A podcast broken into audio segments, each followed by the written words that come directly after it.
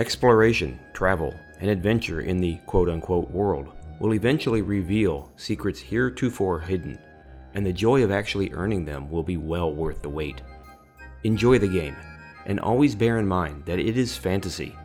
Magical worlds have a strange way of differing, but while yours may not be quite the same as the one described here, it is ripe for adventure and plunder. Cleverness and imagination, along with a bit of luck, will always prevail. Won't they? Gary Gygax, from the introduction of Advanced Dungeons and Dragons Player's Handbook. Hello, and welcome to the Rogues in the House podcast. This is the first time Matt has introduced this show, and uh, I feel immense pressure weighing upon my shoulders. Like the strongest oxen in the stable, I'm wearing the yoke of responsibility. And here we are. I'm happy to report that uh, Dean is back, co hosting. Um, and I'm also thrilled to report that today we have Jason Ray Carney in this rogue's house. Um, no Alex, no Logan, but we can do without those rogues for an episode, I feel. Isn't Logan enjoying some time away? Logan is in Mexico, loving it, and I am jealous after all this time uh, in these uh, frigid northern climes. Uh, you know, I-, I, want a vacation too, but alas, here we are. Logan should uh, do a guest appearance uh, on this episode in Spanish. Spanish Richard Dreyfuss. He's not here to defend himself, so I'm going to call him Richard Dreyfuss even more. Actually, I saw I saw that uh, NECA Toys, you know, who does all those licensed action figures, are releasing a um, a Richard Dreyfuss from Jaws action figure. I was like, hmm. Logan, you're going to need to have that, my friend. Yeah. So today, I don't need to introduce Dean. I feel like we know who Dean is at this point. Thank you for um, letting me um, come back. Well, yeah. This is a revolving house of rogues here. Okay. Let's go. Well, I don't know how revolving it is, but we're kind of taking a more laissez faire attitude of let's just have people on. Let's just make this house um let's fill this house up with with all of the rogues. Right. So today Jason Ray Carney is joining us, and I suspect that if you are uh, a listener of the show and a reader of Sword and Sorcery, especially uh, the modern Sword and Sorcery, you know who this man is. He is an editor, an author, an academic, ooh, highbrow word, uh, a stalwart of the SNS indie scene. That's my descriptor. I feel like he is that. Uh, he's a gamer. He's a mini painter. He's all of those. Uh, he fills all of those nerdy roles that most of us also do uh, to one extent or another. So, Jason, how you doing? Uh, I'm I'm doing pretty good. That uh, introduction kind of intimidated me, um, but uh, yeah, I I, I would uh, claim the title of uh, nerd is my favorite title. So, yeah. yeah, that's fair, and that's probably the one that keeps us all the most grounded, right? yeah. you, you say nerd, it's still a pejorative in places, so that's okay. Do you prefer nerd to geek, or do you use them interchangeably? So that's a great question. Let me hear your answer first. Well, I've, I've never really uh, understood the distinction. What's the difference? I think, not to me, but I think many people think that a nerd is the um, uh, more on the intellectual side, mm-hmm. and geek is more on the I am crazy in love with this or that particular thing. Okay. Yeah, like you could but, be a you could be a brony geek, right? But you're not necessarily you are, right? a nerd. Aren't oh yeah. yeah. yeah. Listen, I got no issues with bronies. They a lot of people love the bronies. I don't do the brony thing, but hell, man, whatever, whatever brings you your Equestria. Uh, that's that's what the world's called in Brony Town. so, so yeah, I love it actually. Equestria, come on, it's clever. and then sometimes I get them confused in my mind. I'm like, are we talking about Care Bears or are we talking about uh, My Little Ponies. I'm sure there's a big difference, and I'm sure the the brony geeks would uh, would not appreciate that. In any case, uh, yeah, Dean, to answer that question though, I'm I'm kind of on your side.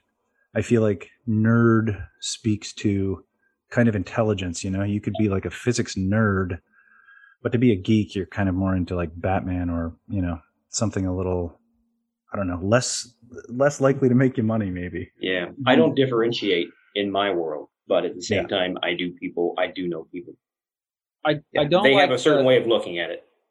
I don't like the term fanboy because uh, in graduate school, um, uh, one of my like uh, faculty um, uh, enemies, I'll even use that word. We did not hit. Uh, uh, we kind of um, did not see eye to eye. He called me a glorified fanboy at one point. I was like, oh, because I was I was actually writing about um, you know pulp fiction in graduate school, and anyhow, I, I still remember that. So I don't like the term fanboy. yeah, I, don't like fanboy either. I feel it's like kind of reductive, and it's also not necessarily like fanboy is like to me somebody who would absolutely melt into a puddle if they met their idol. You know, yeah. like even if I met my idol, I don't really have idols. I have people whom I respect, mm-hmm. but I don't think I'd puddle out. You know, in fact, I've met some of them and I haven't puddled out. Oh, really? Fanboys like the fanboys are the same people who write the word squee. You know, they're excited about something. I don't I do that. I can't believe you used that word. But yeah. I know, I know, dude. I listen. I, I try not to be judgmental, but every time I see that one written, I'm a little like, Ugh. a grown Wait, person just wrote squee. If, if we're talking about um, meeting one of our heroes and melting, if, if mm-hmm. you don't mind, um, no, go for it. Uh, at uh, San Diego Comic Con, um, Richard uh, Garriott was there. Uh, do you guys know who he is? Hmm. Can't say that I do. No. no. He, he, he created all the Ultima games. Oh yeah. Like, okay. Like really oh, okay. Um, influential in RPG um, computer games. Um, and uh, he was dressed up as Lord British, and um, my wife was with me, and I was like, you know, I, I never want to get my picture taken with celebrities. It's just not something that like is appealing to me. But yeah. That was the one time where I'm like, all right, I have to get my picture taken with uh, uh, Richard Garriott. And I, I don't think I talked to him. I think um, my wife talked to him as I like awkwardly posed next to him. Yeah, that that that happened to me. Uh, my brother, my younger brother, and I, we met um, Trent Reznor from Nine Inch Nails. Oh wow! Because we, yeah, we there was this uh, benefit show he was doing, so he was doing kind of a backstage meet and greet um, to kind of raise money for this fella who was battling cancer. And so my brother and I were like, "Yeah, well, let's throw some money on that. Sure, that'd be cool." And I just remember it was just kind of like, "Uh, thank you." You know, was the best I could manage. It was just like because that's really what it is. I don't know you personally, dude, but like I've yeah. adored your work, so shake yeah. his hand and move past it. Yeah. Yeah. Uh, and also, I knew that's why we invited you on the show, Jason, because you have weird esoteric knowledge uh, about like Ultima and stuff. That brings me back to my Sega Genesis games. I feel like is when I may have played that. Was that uh, was that on Genesis? I think it was. Um, Ultima. Um, I think they ported some of the Ultima games to consoles. Uh, yeah. I, I know they ported a few to um, NES and uh, SNES, but um, mm-hmm yeah, they definitely were um uh, like uh, computer game, DOS games. Um, yeah. In, in their original form. But, yeah. and then there was yeah. Ultima Online, which was the the first uh, graphical MMO. Yeah, I remember that. That was the that was a pretty big deal. Mm-hmm. And that would have that would have been before EverQuest became a giant, right? Oh yeah, yeah, yeah. I think Ultima Online was 1996, and then EverQuest was a couple years after that. Yeah, yeah. yeah Ultima a... Online was really cool. So, yeah, it was like be- before they uh, really understood the genre of the MMO, because um, there were no like, um, you know, uh, guardrails. So like within two months of launching the game, uh, everybody who played by the rules were like huddling in fear in the town, and then all of the people who were like with the really silly names, you know, yeah. uh, I don't some really strange, not you know fancy RPG names yeah, were yeah. out there like murdering people. So it was, and then of course they had to like you know create a system to stop uh, you know player killing, but it, it's really cool. It was like a, the, the Wild West of MMOs. Yeah, yeah. I was just about to say that is the the Wild West of MMOs. That's awesome. Yeah. Um, one thing before we move on to the bizarre of the bizarre, okay. um, have either of you played? I think I brought it up on the show once before. A game called The Immortal would have been for I don't know if it was on PC, but it was on NES and it was on Sega Genesis, and like nobody knows what I'm talking about, but it's the coolest goddamn game. I cannot say that I have played that. No. Oh, was man. it like uh top-down isometric graphics. Yes, and you were a wizard, and like a like, long beard. Yeah. Okay, yeah, I know this. Yeah, and you like yeah. when you would encounter an orc or a troll, it would go into a sort of a black screen. Uh, you know, really good graphics for the time, and you'd hack Yeah. away at the guy, and you'd like slice them in half, like bisect them. It was a really like in terms of color, it was really dark and kind of claustrophobic. yeah, Okay, that game And was had- amazing. yeah, it had super cool music, and it was just, I don't know. Uh, I Very have really gothic. fond memories. Yeah, yeah, exactly. Yeah. Okay, glad we had that. So, You you've been validated. it's hilarious. uh, Dean, I keep seeing your uh, Atlantean sword in the background there on the wall. Yeah, I'm actually in my armory. This is my uh, room of collection of cutlery and such. I've got, uh, you know, the Father's sword. I got uh, Valeria's sword and such. But I've also got a pretty good collection of Lord of the Rings Oh, stuff and That's awesome. and other medieval type cutlery and sharp, pointy things. Yeah, yeah. I, I get that fascination. I'm starting a, you know, I've been collecting myself. I got the father and the um, Atlantean from Marto. What's your Valeria sword? Um, it is um, well, Windlass? Yes, yes.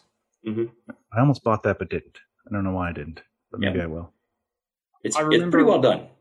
One episode, Logan was um, making uh, fun of sword collectors, and I was uh, I felt attacked because I collect swords too. Logan Yeah. picks a lot of weird fights. He's like, It's- oh, yeah, so Tolkien. It's like, Yeah, dude, right.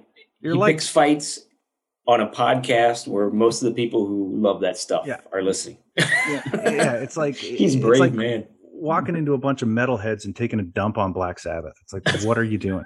Even if you don't like it, you gotta like. Anyways, it I'm sure he'll accelerates hear conversation. You know, he, he hits the button. That's for sure. Mhm. Awesome. So let's travel in to uh, Leiber's. Whoa, hold on. We might get trademarked there.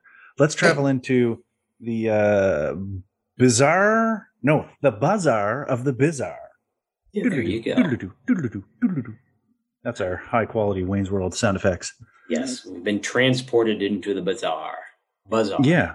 So who wants to go first? Dean, I feel like I had you on the list as first. Are you ready? Yeah, I'm ready to go. I'm ready to go. Um, what kind of caught my attention of late? Um, well, first off, I just got registered for Gen Con. Gen Con is happening in September. Um, it Yeah. was the easiest registration that I've ever done. Uh, usually you get your wish list made and you go into a queue and my numbers have always been like around the 3000s and I was under 600. I got all the games I wanted to get registered for, so I'm good to go. Sweet. Um, all four days of gaming in Indianapolis, and I plan on having a great time. I've got my family going, and some friends are coming up from Texas and from uh, another areas around the central Illinois and the Midwest, and we're going to have a great time. So, How long? Uh, how long of a drive is it for you to? Uh, Me? Yeah, two hours. yeah, that's not bad. Yeah, two hours. Totally acceptable. Yeah. And the great thing is that I go cross over into Eastern time, so when I come home, I get an hour back. So it's really only an hour. I'm sick. Yeah. So, but the other thing that I thought was pretty cool, and I did not even know that this existed until just a little while ago. Something called, and because we're talking about games today, or I don't want to give anything away, but we are, um, Melodice, as in like mel- uh, melodies. And it is music for board games. It's Melodice, M E L O D I C E dot org and you can punch in any type of game you want and odds are it's going to have a playlist of music for your board games so um, let's let's give it a shot right now because i'm on the website so give me a name of a game that you might want to hear music for Ooh, ooh. I know I- the you know, obvious answer. okay But- go for it what is the obvious one Okay, so just pop on Conan on there and see what Okay. see what comes up. Conan. Uh, well, we have Conan 2016, Age of Conan, Conan Collectible Card Game, Conan El Juego de Cartas, uh, Munchkin Conan, Mr. Hmm. Bacon's Big Adventure. I have no idea what that is. and so we've got four, four Conan related games. So if I pick 2016, Yeah. it comes up and it has, holy, oh, it's playing in the background. You can probably hear it right. Um, it has 57 different cuts. Wow. And oh, what's wow. playing what's playing yeah, right now Wheel of is Pain right now. Wheel of Pain. Yep, it's got stuff from Conan Exiles, Elder Scrolls, Conan the Barbarian, The Order, 1886 soundtrack, uh, Darksiders 2, Elder Scrolls, Gladiator soundtrack, King's Bounty, Epic Music. Uh, so, so this is a this is a website that essentially is a large database that people have tooled in yes what they it must be a community effort i think so yeah because you can submit a song and put it in and if you don't have or can't find the game you can start your own playlist for it wow um, awesome one of my favorite yeah one of my other favorite games is a world war ii based strategy game called memoir 44 and it's got an entire list of hmm. songs hmm. for it so hmm. yeah. i dig it yeah yeah so, that's very cool yeah. Uh, um, that's really kind of what caught my attention. I think it's pretty cool. It's melodice.org. And, you know, I always enjoy a little soundtrack music in the background when I'm gaming. It makes it kind of fun. Hmm. And now yeah. I've got one that's all pre made for me. That's awesome. Yeah. Yeah. We do that too. Um, you got to have something in the background and then have it appropriate. And honestly, part of the challenge is, especially if it's an RPG or something, time tends to fly, right? Mm-hmm. So if you're like, oh, we got a battle, all right, let's put on some battle music. You know, three seconds after that, tra- or, or, three minutes, you know, the track ends, and then you're on to, but you're still battling for about 45 yes. minutes. Right. first yeah. attack has happened. yeah, yeah, yeah, exactly. Your first six seconds of the combat round has ended, and you're yeah. three, three or four minutes into the game. Yeah, which that's a whole other topic. The the idea of how fast combat should be in an RPG because I find mm-hmm. that an interesting topic. Yeah. Well, one okay. time, my um, uh, so I have a friend who's a um, music teacher, and but he does like historical uh, instruments. Uh, well, I don't think that's his specialty, but but he's into historical instruments, and he has a an actual hurdy-gurdy. I don't know if you've oh, like wow. heard a hurdy-gurdy. It, it, it, sounds very medieval, and yes. like you're in a, a market square if you hear it. Um, and he was a bard in a in a D&D campaign. In like one session, he brought, and his character, of course, had a magical hurdy-gurdy that could like devour souls. Um, I like had to give him that because it was awesome. But uh, long story short, it was really cool. One time he he brought the hurdy-gurdy over to our our uh, D and D session. It was very That's sweet. That is very cool. Mm-hmm. Yeah, I'm impressed if my guys bring chips. I mean, I, I have the benefit of like we I host at my place, so mm-hmm. I can imbibe, you know, and mm-hmm. uh, and still uh, play the game without having to worry about driving home. That's awesome. So that's a bonus. But then I also really kind of have to provide chips, etc., because yeah, you know, mm-hmm. just part of it, man. Yeah. Uh, Jason, do you have a do you have a pick? Um, I have something that's uh, I'd like to talk about. That's uh, pretty cool. Um, it's a little esoteric, I guess. Uh, okay. The um third edition of uh, Warhammer Fantasy Roleplay, mm-hmm. uh, published by uh, Fantasy Flight Games. Um, like it's no longer being published. It's it, they say it's complete, and the license has moved on to another company. And I'm not sure who's doing the fourth edition of Warhammer Fantasy Roleplay, but the third edition is um, it's very uh, um, you know, it, uh, you either love it and it's a completely you know unique experience, or you know you, you were just so happy for them to move on to something else. Um, and mm. we're I've, I've been playing a campaign. We've only had three sessions with um some uh, friends, and um it's a really cool game. And and it's pretty and the, and the material uh uh it the material is pretty cheap. You can get on eBay because it's it's no longer in print. Mm. You know, I I think it has a lot of adherents, but really cool mechanics and of course, I love like the setting yeah. Warhammer Fantasy. Yeah, Dean, have you played that one? I have not. No, no I never got into it. I don't know why. I never got into Warhammer. Um. I did so a little bit. Things. 40k um, yeah. when I was like a teenager, and then I kind of uh, fell back into it a bit. I mean, Warhammer uh, Games Workshop make beautiful miniatures, no question, mm-hmm. and their lore is obviously beloved. Um, but I will say the I've I have no experience with uh, Warhammer fantasy role playing, but I a lot of people have told me it's a really wicked system. Mm-hmm. Um, I've heard so, the same. Yeah, and I've not really looked into what makes it that way, but I have to well, back up a little bit. I did play Warhammer 40k a little bit at conventions, And I thought, man, this would be great. And then I realized that there was no way I was going to have enough time or money to keep up with the people that I was playing with. And yeah. I was going to be playing gray. I was not about to paint everything. and I know they say we won't judge you, but they judge you. Oh, I judge you. I don't yeah, want to play exactly. People with their so gray bullshit. Sorry. they have this stuff called contrast paints now. I won't yeah. go down the rabbit hole of miniature painting, but there are, once again, there's a bunch of um, uh, elitists who will say don't use contrast paints. It's it's cheating. Yeah. Um, but contrast painting, like it allows you to do fine detail just through the texture of the paint. Like it will um, seep into cracks and dry in a certain way that you can yeah. do some of these really amazing effects with little skill. Um, so yeah, I, there's a way in if you if you're not a miniature painter.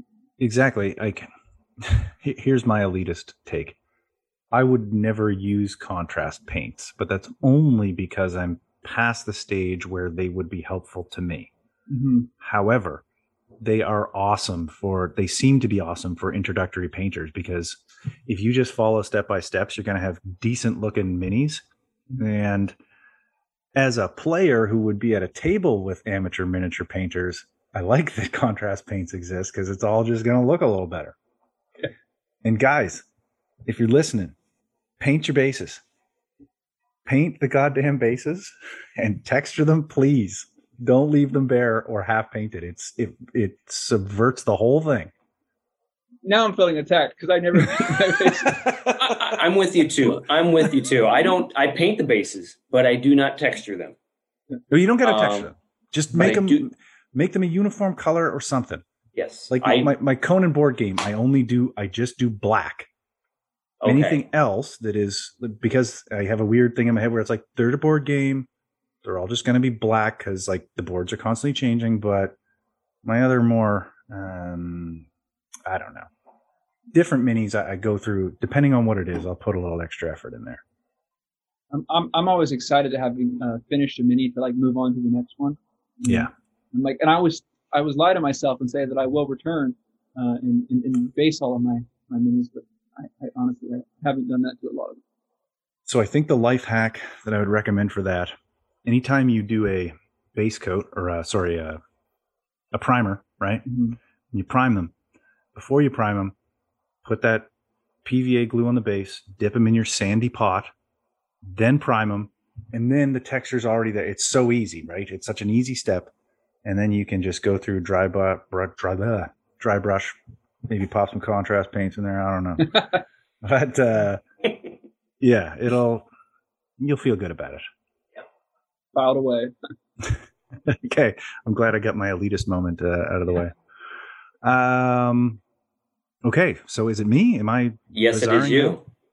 Okay, so I'm in a bit of a weird spot where life's been crazy, and I um, I don't know. I've been uh, off kilter slightly, but I haven't been reading as much. Um, but I'm like really hungering to get back to it. So the book uh, I put on my desk is Karl Edward Wagner's um, Bran Mak Morn story. And for the love of God, can I remember the title right now? Not for the Witch of the Mists. That is um, David Smith one. Uh, come on, Carney, you can help me with this one. It's uh oh Legion Legion of Okay. Well, it's Karl Edward Wagner's Bran Mak Morn story. This is how excited mm-hmm. I am mm-hmm. to read it. I don't even remember the title. uh oh god, it's something Legion. Anyways, I'm excited about this because Karl Edward Wagner, great writer, precursor to Grimdark, big guy in the sword and sorcery realm, viciously out of print, it seems. Um, Legion of the from the shadows. Thank you, Legion from the Shadows, right? Good. I think it's just from the Shadows. I'm not sure. I don't know. Yeah. In any case, what they're referring to in it is uh, the Serpent Men. So he is basically taken the Serpent Men from Kull, and you know they're slimy buggers, so they've managed to stay alive behind the scenes, um, and so they will be a threat to Bran Mak Morn. And I'm really pumped about this one because I have a love hate relationship with pastiche. Actually, I don't really have a hate relationship. I just I know some of it's some of it's just garbage and some of it's mediocre and some of it's great. And uh, Wagner's Road of Kings Conan story was pretty good.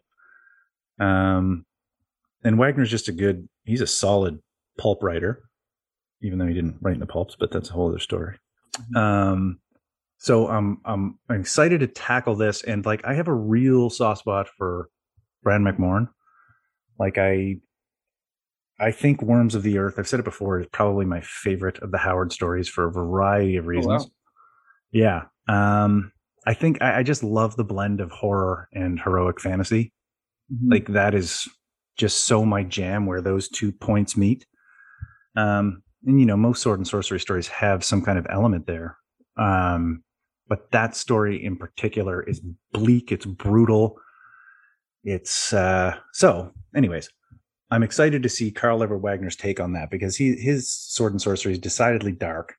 Um, and I want to see him playing in that sandbox. So that's what's on my table. I've read about the first chapter. Um, I've been exhausted lately, so I mm. tend to just kind of fall asleep. But I'm excited to crack into it. Man, Worms of the Earth is such a brutal story. Yeah. I mean, yeah. it starts with slamming the nails into that guy's hands. Yeah. Bran Mak Morn's kind of in the background brooding about it, you know, in disguise. Anyways, I want to yeah, I actually want to do a show on that story just because I think it's well, I'm just selfish and I like it a lot, so I want to oh, do yeah. a show on it. We were talking about that, and it's kind of inspired me to pick up the book and read it again. But, uh, yeah, it's not too long, and it's it's a nice, it's it's a lean story, gets to the point, has a good arc. Mm-hmm. I mean, and you'll notice too, there's a few, um, there's a few scenes that were kind of picked up and placed elsewhere, like Conan the Barbarian 82, mm-hmm. I think uh, stole a scene, not stole, but um, was Borrowed. inspired by the, the witch scene. Anyways. Mm-hmm. Oh, yeah. Yeah. yeah. yeah. there's a price barbarian. Mm-hmm. and then. Uh, I, I do believe that was like my first uh, sex scene um, ever just uh, as a as a, a, young kid, like that I was allowed yeah. to see. Like, yeah, that might might be me too. Yeah. I was I, I, was introduced to that movie at a, at a, very young age, and I remember being like, "What's going on?" Yeah, yeah. so, so was I, and I remember like I favored Conan the Destroyer more when I was younger. Um, probably because it's just an easier movie to digest as a young kid, but also it didn't have those awkward parts where you're like, yeah. So let's move on with this show. Um, first, uh, we do have a topic today. Um, and we're going to talk about something we've talked about on this show before. Um, we're going to look at sword and sorcery, heroic fantasy in the context of gaming. We're going to look at it like right now, and we're going to look back, but we're also going to look at what's coming. And we're just going to kind of uh, freewheel through that. But before we do, um, I wanted to bring someone else in today, and I thought of Jason here because a, I know he's into video games and gaming in general, mm-hmm. which really we talked about last time how um, you know, there's a there's a good overlap of people who game and like this sort of fiction. Mm-hmm. Um, but also he's just he's a guy who's uh, prevalent um, in a lot of the stuff that's happening currently in SNS.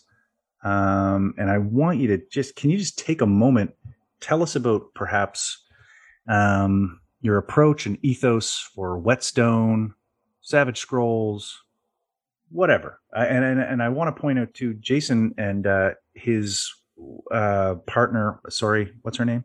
Uh, Nicole Emmelhainz. Right, and mm-hmm.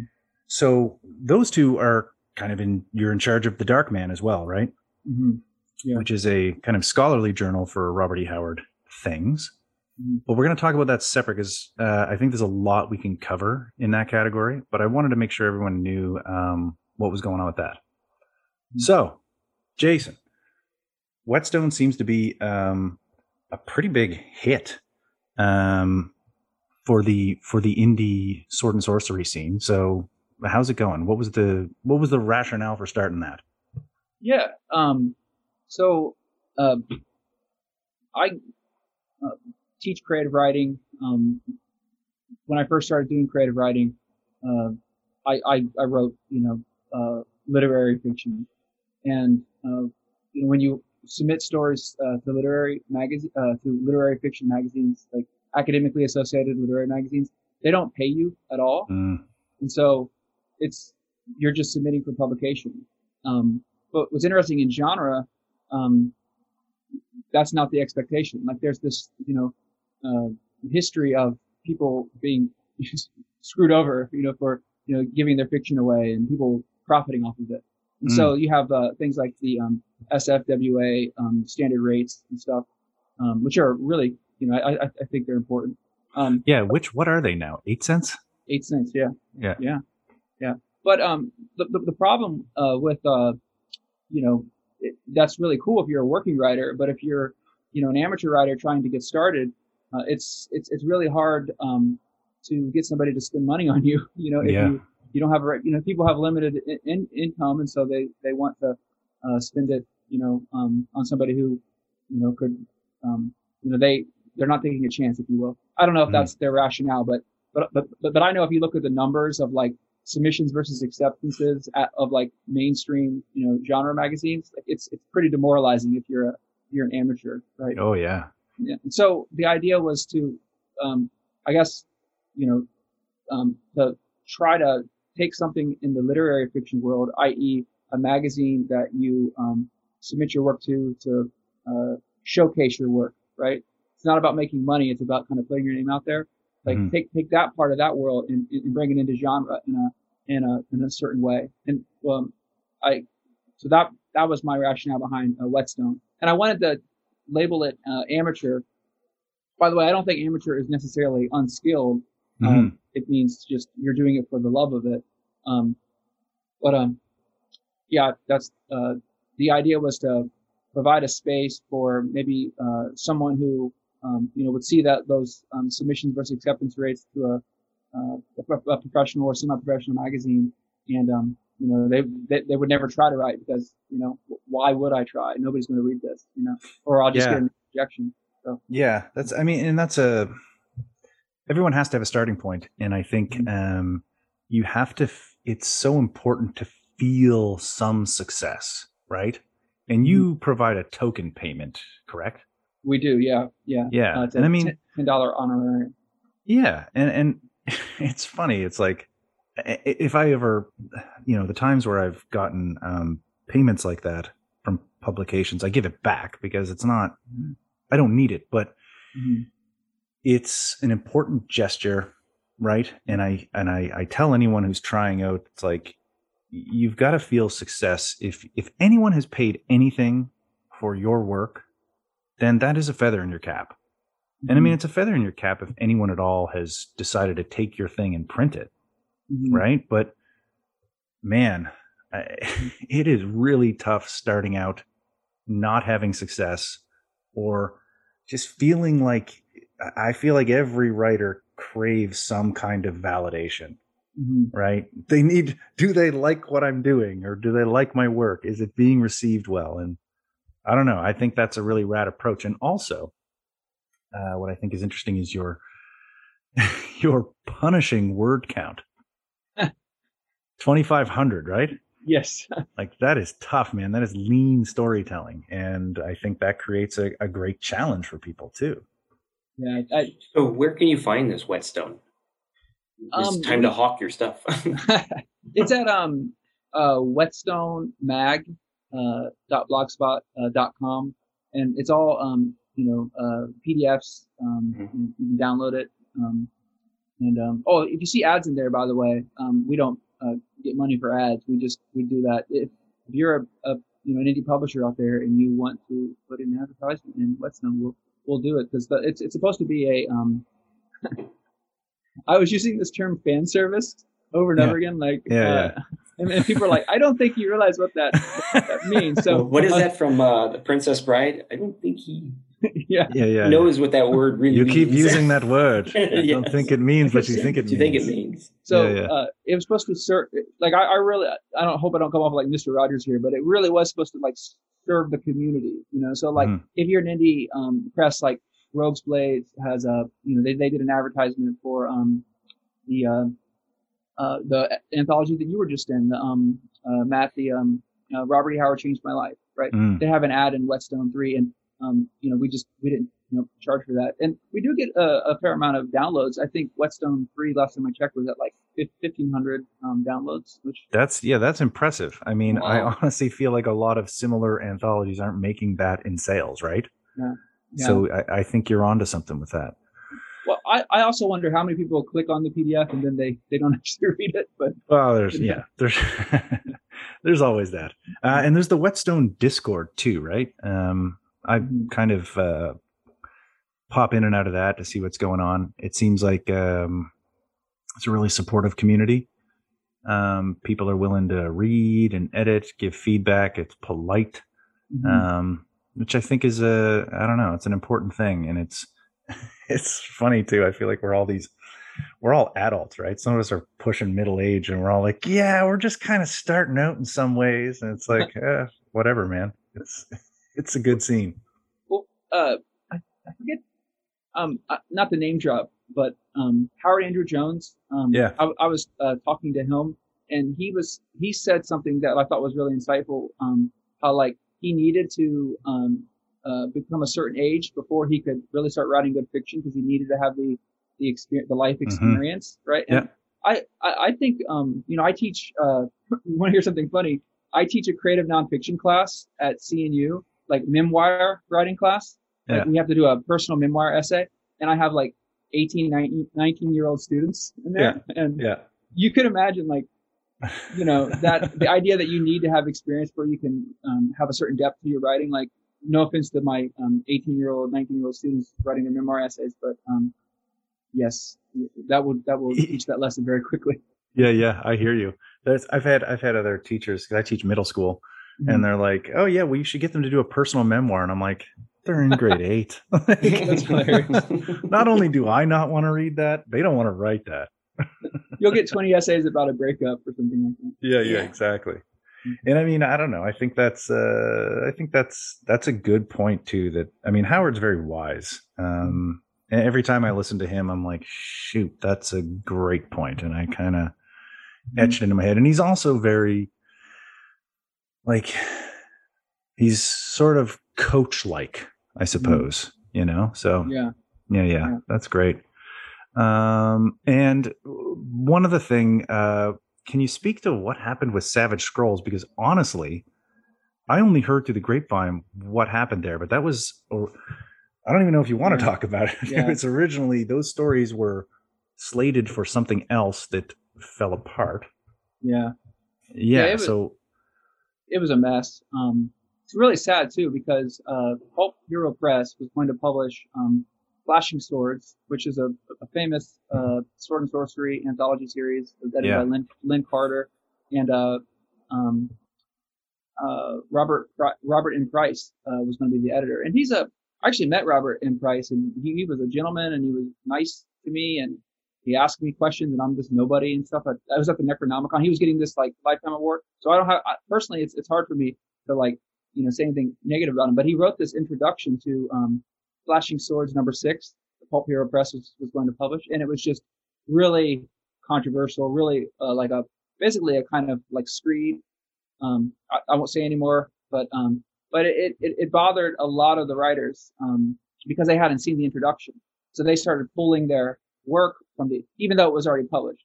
Well, I was just um, I was counting down the days to get my Flashing Swords number six, and then when I heard that this was happening, it really pissed me off because like, I don't care about the like like what was going on. Like, why did you have to mess up this really important um, piece of sword and sorcery history? And um, anyhow, that that how how did I get involved? Um, uh, I don't know if I should mention his name, but but but somebody working on the somebody who had a story in Flashing Swords uh, s- suggested that I should um, edit uh, something new, and I got an email from Bob Mc- McLain, and he said, "Would you would you be willing to think? So about half of the stories from Flashing Sword 6 uh, transferred over to Savage Scrolls. And then uh, the other half, um, I don't know if they've been republished or, or not, but, but yeah, we Savage Scrolls is like the um, spiritual. Um, I don't know if it's it's fair to say because it's it's uh, um, it's it's a different project. Like we we um we talked about how it, it should go in a different, somewhat of a different direction than uh, the, the previous anthology. But um, yeah, it's it, that's the history. Uh, this Yeah, I mean, like you, I was excited for um, a return to Flashing Blades, um, mm-hmm. and I don't know. I have a few of those, I think, but I read Lin Carter's other. He did Year's Best Fantasy as well, and those were those were mm-hmm. awesome collections too. Yeah, and yeah, I, I read I read that uh, that forward or the intro or whatever it was, and I, again, it's we are talking about this slightly before the show started. It's just in some ways it's speaking to the times of like certain people feeling as though you've got to say your piece and you're weighing in on these issues, and it's like yeah. It, because there's I don't know if it's a social media thing or what it is, but it's like everyone wants to say their piece, right? You're passionate about these things, and we don't always think about whether it's the time or the place.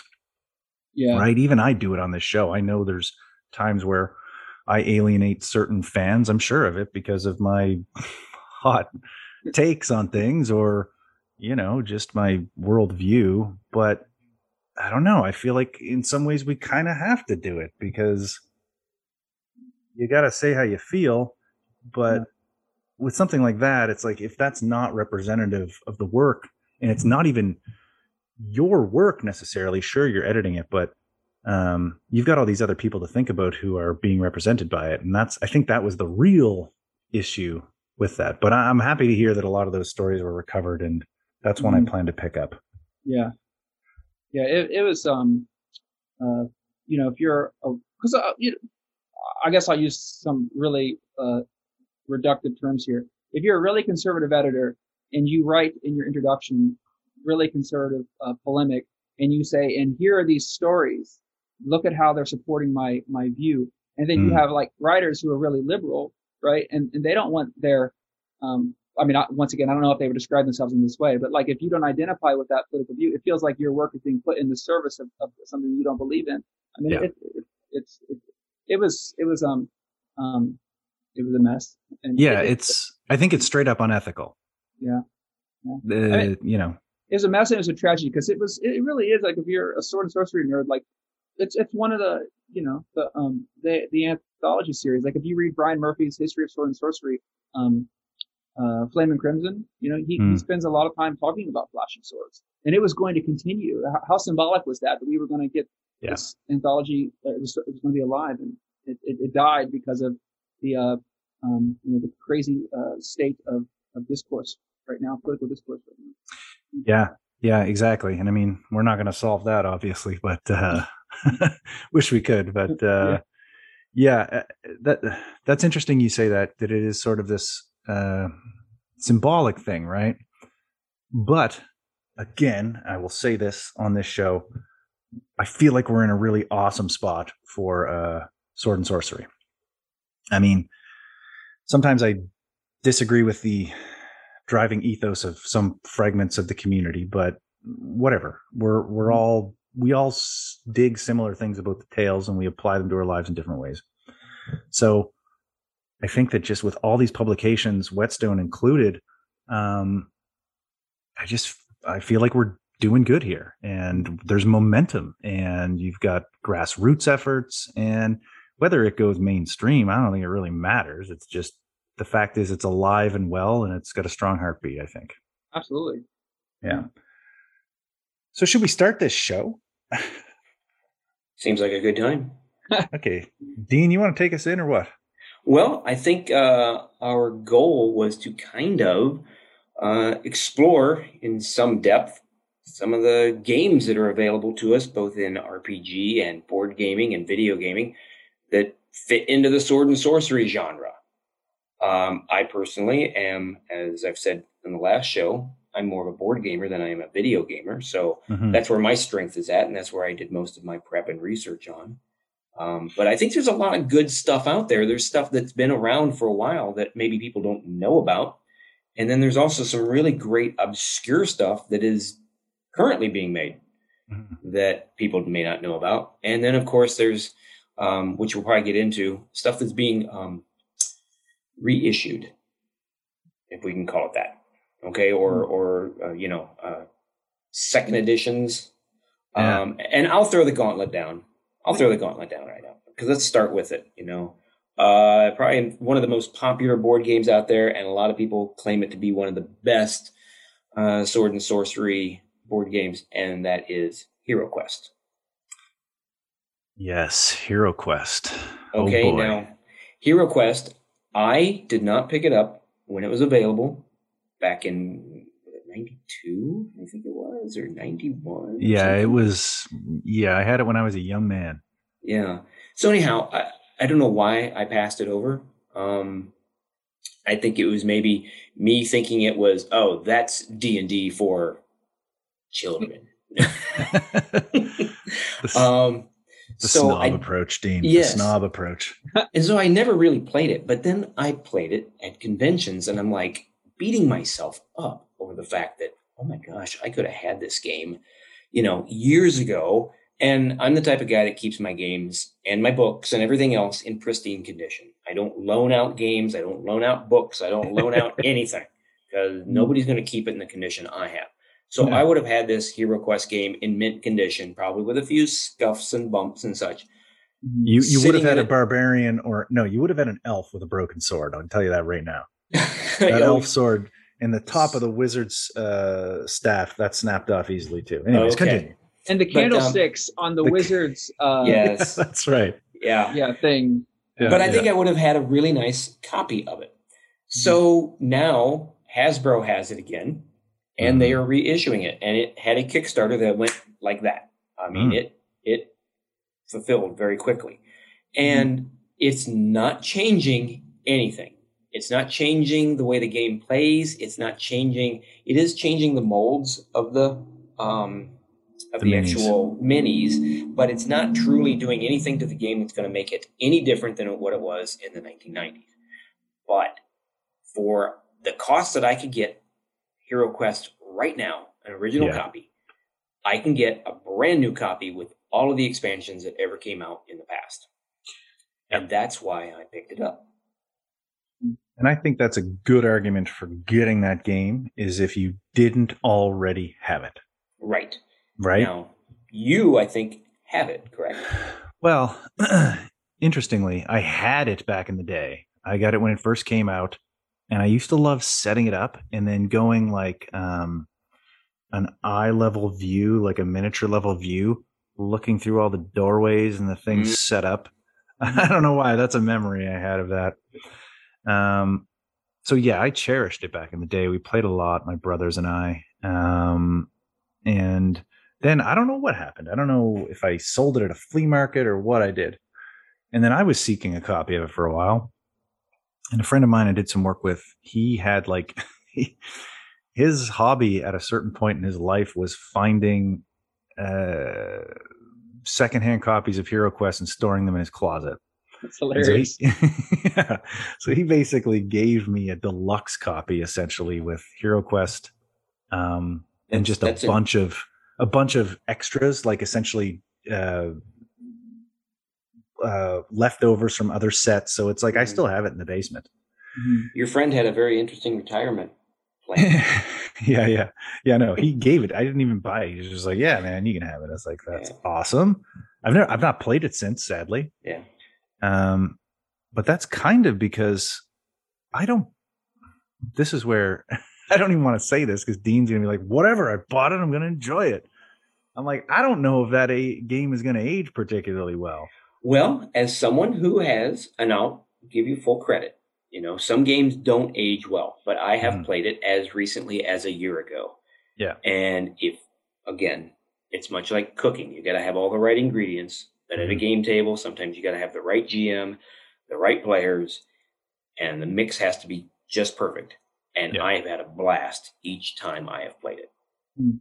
And so yeah. I think with my group, I can see it coming to the table a good two or three. And when I say two or three times a year, you have to understand I game every week. yeah, yeah, so, yeah. No, I get you, man. If hey, listen, if I buy a game for 150 bucks and I play it two or three times a year, I'm like, eh, good value. Yeah. that's this is a kind of mm-hmm. uh, nerdy su- yeah. situation I live in. But I have to justify my cost somehow because otherwise my wife wife will be like, "Why are you spending all this money?" You're not even playing it, Dean. In uh, but I am. But I am. I, I actually um, talk about uh, Hero Quest in Whetstone One uh, introduction. Like, there's the uh, the cover art, Les Edwards cover art. Like that yeah. probably like there's a really good chance, and I'm not being hyperbolic here, that that got me into Sword and Sorcery because I got that yeah. game in 1992. I was nine years old.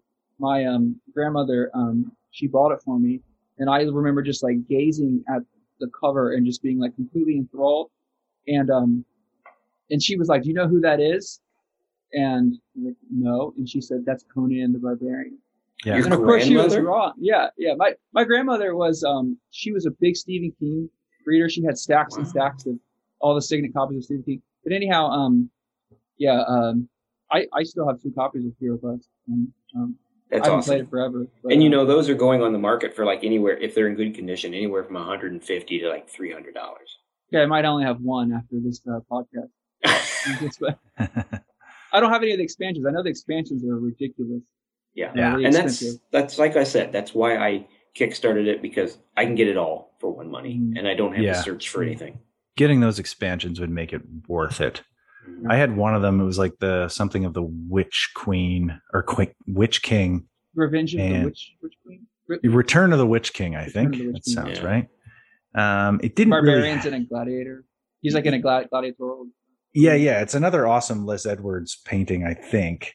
And he's just he's chained to the floor. Yeah. You know, all the dudes are around and like uh, you can't you can't beat a good warrior chained to the floor while danger approaches. You know, those yeah. are those are the good ones.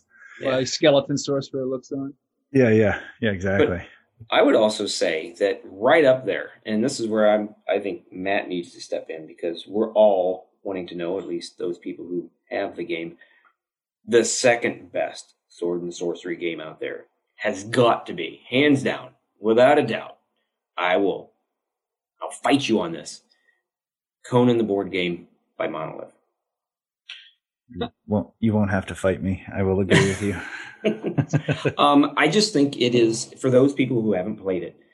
Uh, if you get an opportunity, it is definitely a different type of game. It's a, it's. I like to explain it to my friends it's a resource management game in at its core. I mean, it really is. Yeah, it's all about them gems, baby. That's all right. about them gems. But if you are into the genre, yeah, and you read the the you know the description or the you know the intro and stuff like that, and you have a GM that tries to throw a little action uh, in terms of you know description of the battle and such as he's you know doing it as the overlord, it can turn it into not a role playing game. I don't want to go that far, but man, it can really add a lot of flavor to that game. Mm-hmm. So yeah. it's it can be really epic. And I know that we just had a uh, a big Kickstarter and it was successful. And I want to know if there's anybody in this podcast who has any inside information on progress. I've got all of it, really. Um, I will just say Conan is a very uh, it's an interesting game for a variety of reasons.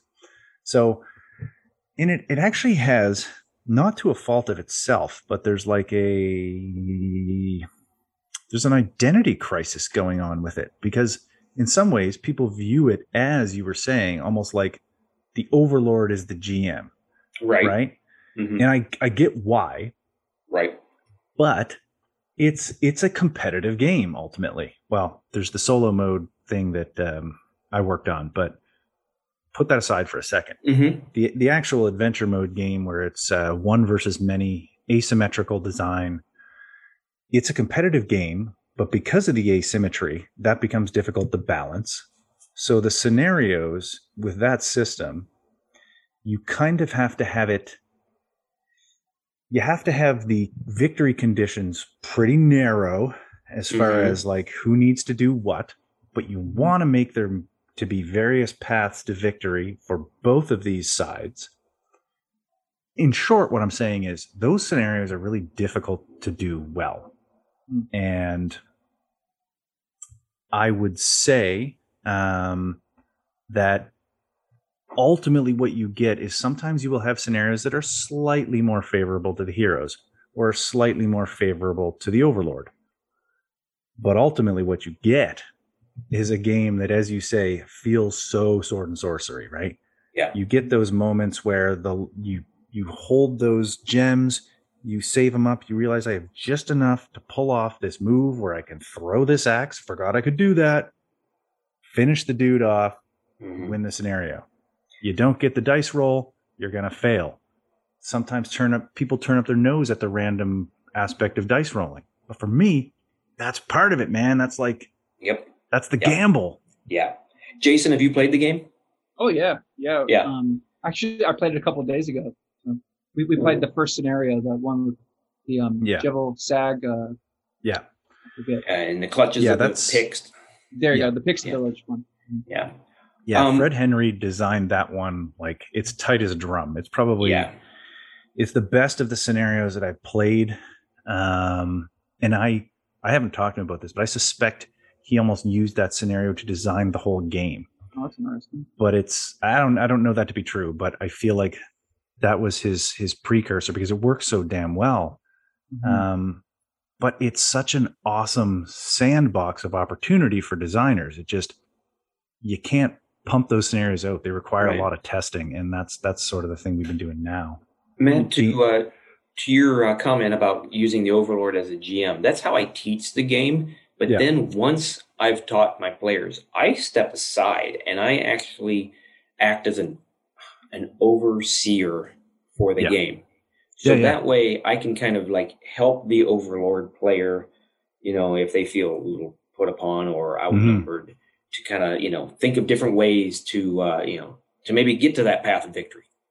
Yeah, because uh, I've seen that complaint a few times against the game where they're like, "Oh, the Overlord can't win." It's like you yes, can't they, win. Yes, or like, as you say, get good. Yeah, it is. It is sort of a get good moment. Now, I'm not saying there aren't some scenarios where like it definitely favors a side or another, and there could even be breaks in certain things because these things there's so many moving parts that those those kind of things can happen. But ultimately my experience if the overlord is a strong player. Um, i think that's what it comes down to is the overlord needs to be a good player to win mm-hmm. whereas heroes that's the other part of the design process of stuff. You've got to consider if this is a uh, three or four hero scenario you might have three or four different minds on that team strategizing. So you don't want to make the path to victory for the heroes to be razor thin because then they would have to it would have to be orchestrated so clear. Mm-hmm. right. Mm-hmm. so precisely. So it's uh yeah it's it's a it's a fun game but you want to know about things that are happening do you yeah. Just give us a quick synopsis so that we whet our appetite. Well here's the status report. Um it's crazy actually. There's so much conan content done slash in progress that hasn't gotten to the hands of people to play it that it's kind of staggering to me. So Conan the Conqueror is finished production. It's been finished production. We got this COVID backlog of ships, right?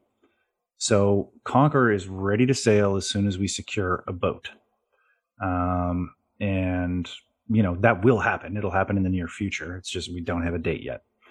So once Conqueror goes out, um, I'm really excited to see people's impressions. You know, how much do they like the more solo co-op campaign play uh, as opposed to the adventure mode. I think we struck a good balance on those.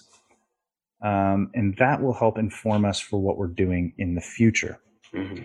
Those who've been paying attention know that the future will involve red nails. Um, mm-hmm. Howard's arguably most blood soaked story. Um, so that's my and, favorite. Yeah. Is it? Yeah. Mm-hmm. Red Nails is crazy. It's awesome. And it's very cinematic. Mm-hmm. Um, so what form Red Nails will take is still sort of up in the air, right? Like, is it going to be an expansion to this game that's technically out of print at the moment? Is it going to be a new core game that people can buy uh, and jump into it?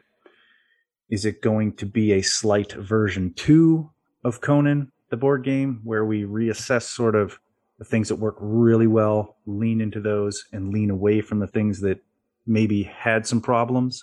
Mm-hmm. We don't know. All of that is under discussion. Um, if I can put a vote in, Yeah. uh, a good friend of mine named Jimmy, uh, he and I have played that. And during the COVID year, uh, we did a lot of online. It, it was kind of a, a jury rigged online cooperative session mm. with the source book. Oh, yeah. And it was so much fun. It was just he and I, and it was so much fun. And I love the cooperative aspect of it. Yeah. Um, I really do love that part. I think that the, you know, the asymmetrical one versus many is also very good.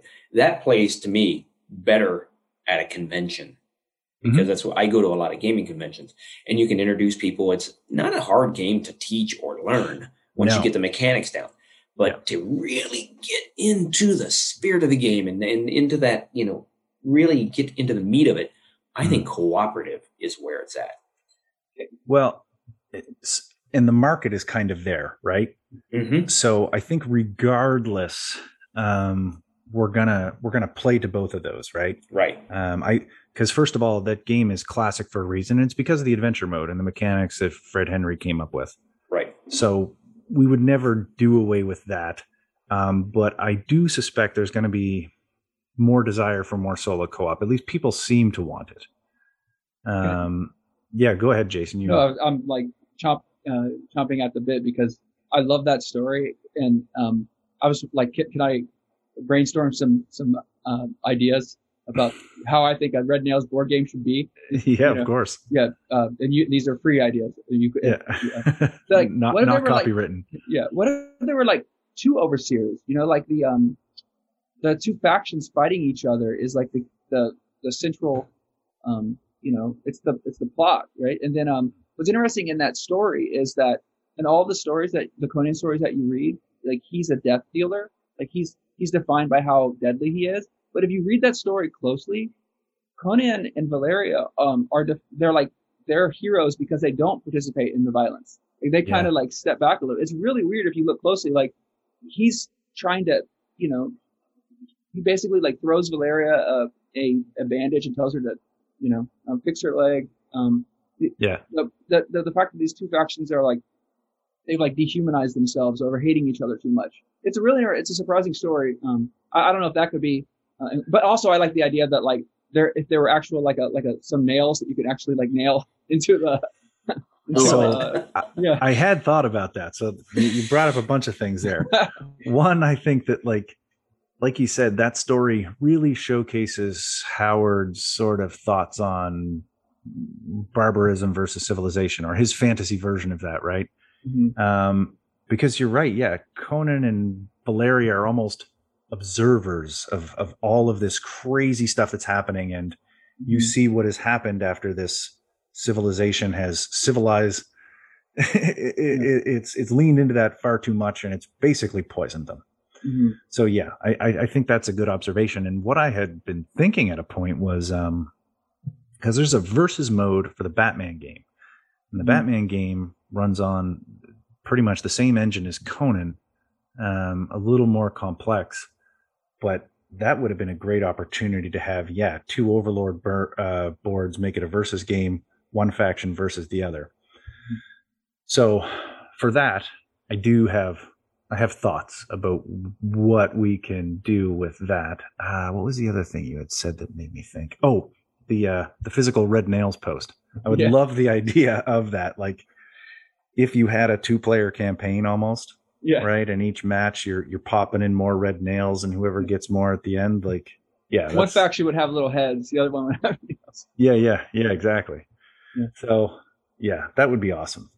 But uh the Can you give is, us can you give us an update, or not an update, a guess on when you think a boat will be secured and start sailing this way? I wish I could, but I mm. honestly, it's just straight up. We're just waiting, and okay. we've been waiting, and a lot of people are. A lot of places are in the same situation. Like a lot of Kickstarters, I don't know about a lot, but I've seen some are actually saying like, "Yo, we need more money," because the truth is, yeah, I mean, the truth is things have changed and the boats are way more expensive, and companies are going to lose a bunch of money off it, right? There's mm-hmm. just there's no way around it. But you got to just decide what you want to say to your fans? Um, and maybe some businesses are smaller and like it is a death knell if they if they don't ask, right? So I, I don't know. I'm not going to speak for that, but um, it will be coming, and mm-hmm. uh, I can't friggin' wait because it's been forever. And mm-hmm.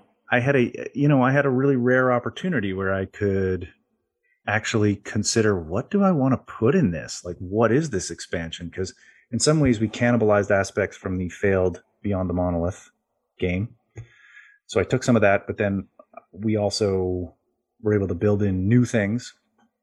And so I'm really happy with what we came up with. I think the Tome of Skelos, which essentially accompanies every uh, Conqueror expansion, I think it's the best book, period, for for that game just because of what it offers. It offers scenarios of both kinds, new rules.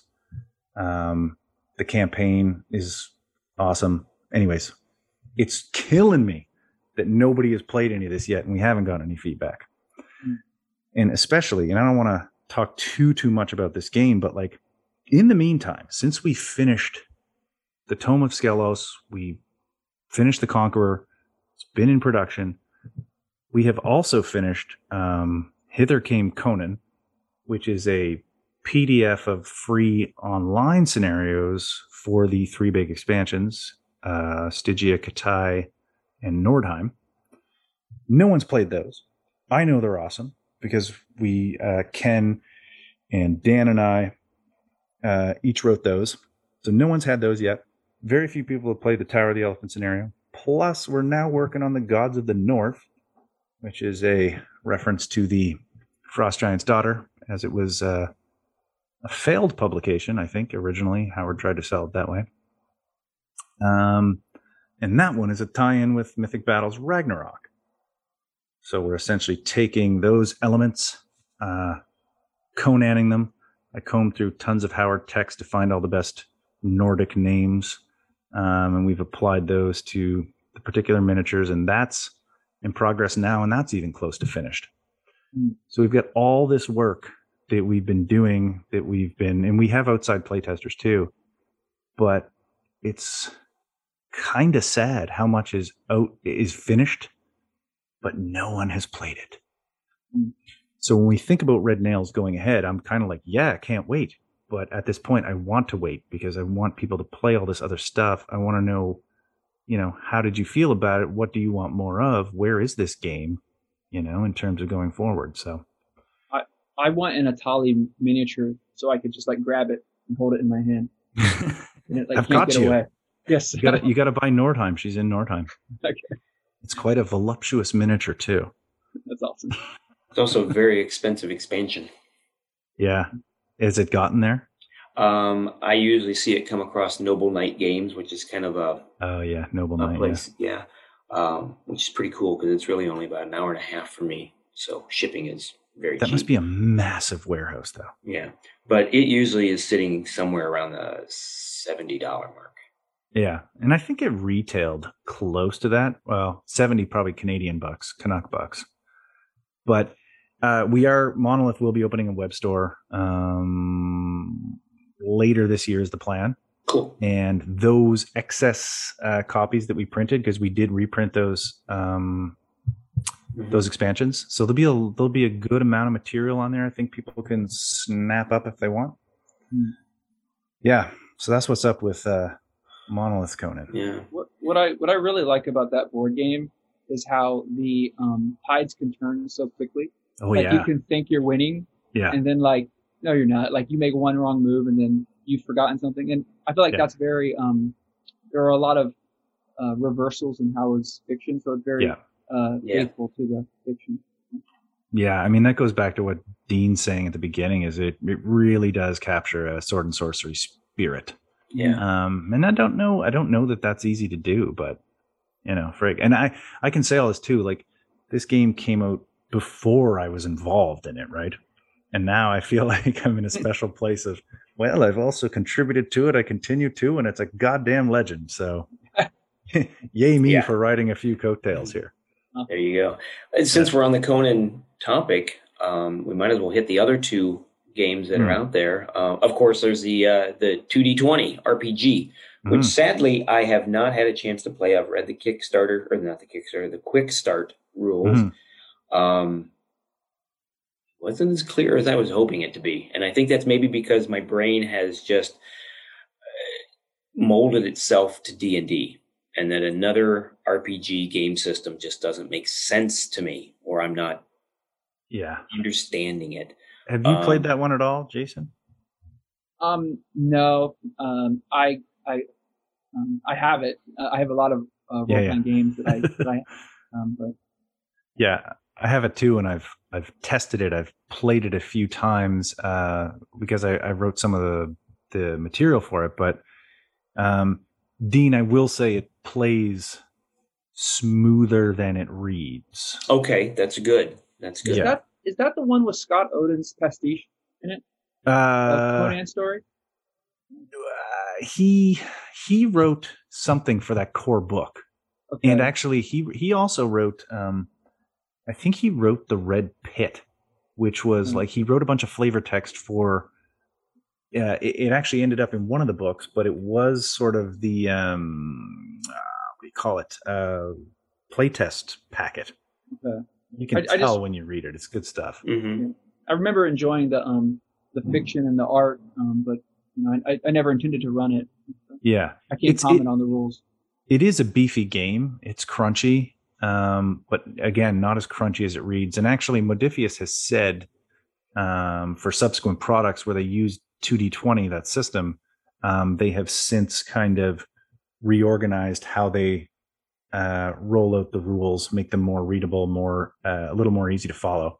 Because it, and and another thing is the density of that book. A lot of it is like when you do character creation, there's all kinds of cool steps. So if if you're into that thick kind of uh, RPG, it's got a lot for you. Hmm. Yeah. Oh yeah, yeah. Shadowrun was one of my favorite uh, RPGs for that. Yeah, that's crunchy spend, too. You spend all this time making your character, but then yeah. you're too exhausted to play at that point. Yeah, um, yeah. but still, it, uh, that that appeals to me. Yeah, it's it's a solid game. There's no question. Um, and I, I hear it's it's selling well. It's doing really well. Um, and there's new material beyond what was Kickstarted that's coming out. Every time I open up my social media, there's something new from Modiphius related to Conan. Yeah. It seems like yeah. every week there's something new coming out. But yeah, because at this point, I think they've caught up with because um, it's been a long go for that project. Um, but a lot of the books that had previously only been available to backers are now being sold retail, or at least through Modiphius. So, mm-hmm. yeah, there's a lot of good stuff there. I'm actually doing a tiny bit of writing for the uh, Age of Conan source book because I had to have my hat trick of working on three Conan crossover books.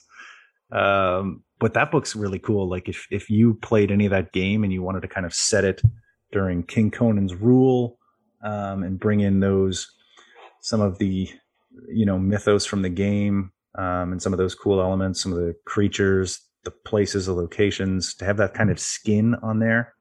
Um, I think that book will be quite awesome.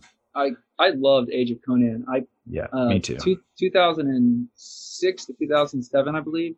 That was like my Age of Conan year. Like I was yeah. in the guild.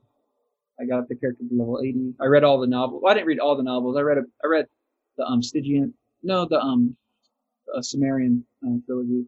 But uh, it was it was really cool. I actually built a gaming computer to play that game. Yeah, yeah. I, I was really excited about it. I always had sort of a crappy computer for that game, but just enough to run it. Um, yeah. yeah. Ah, it makes me and, sad that like all of all of this uh, all of these cool Conan people we've met and kind of have come together over the years. It'd be so nice to be able to like all jump into the same game. Yeah. Yeah, yeah that would be fun. Would be fun. The soundtrack for that game is amazing. By the oh, way, I, I still put yeah. it on YouTube and while I'm like painting miniatures and stuff. I was listening to it today when I was writing fiction for that book. Yeah. Yeah.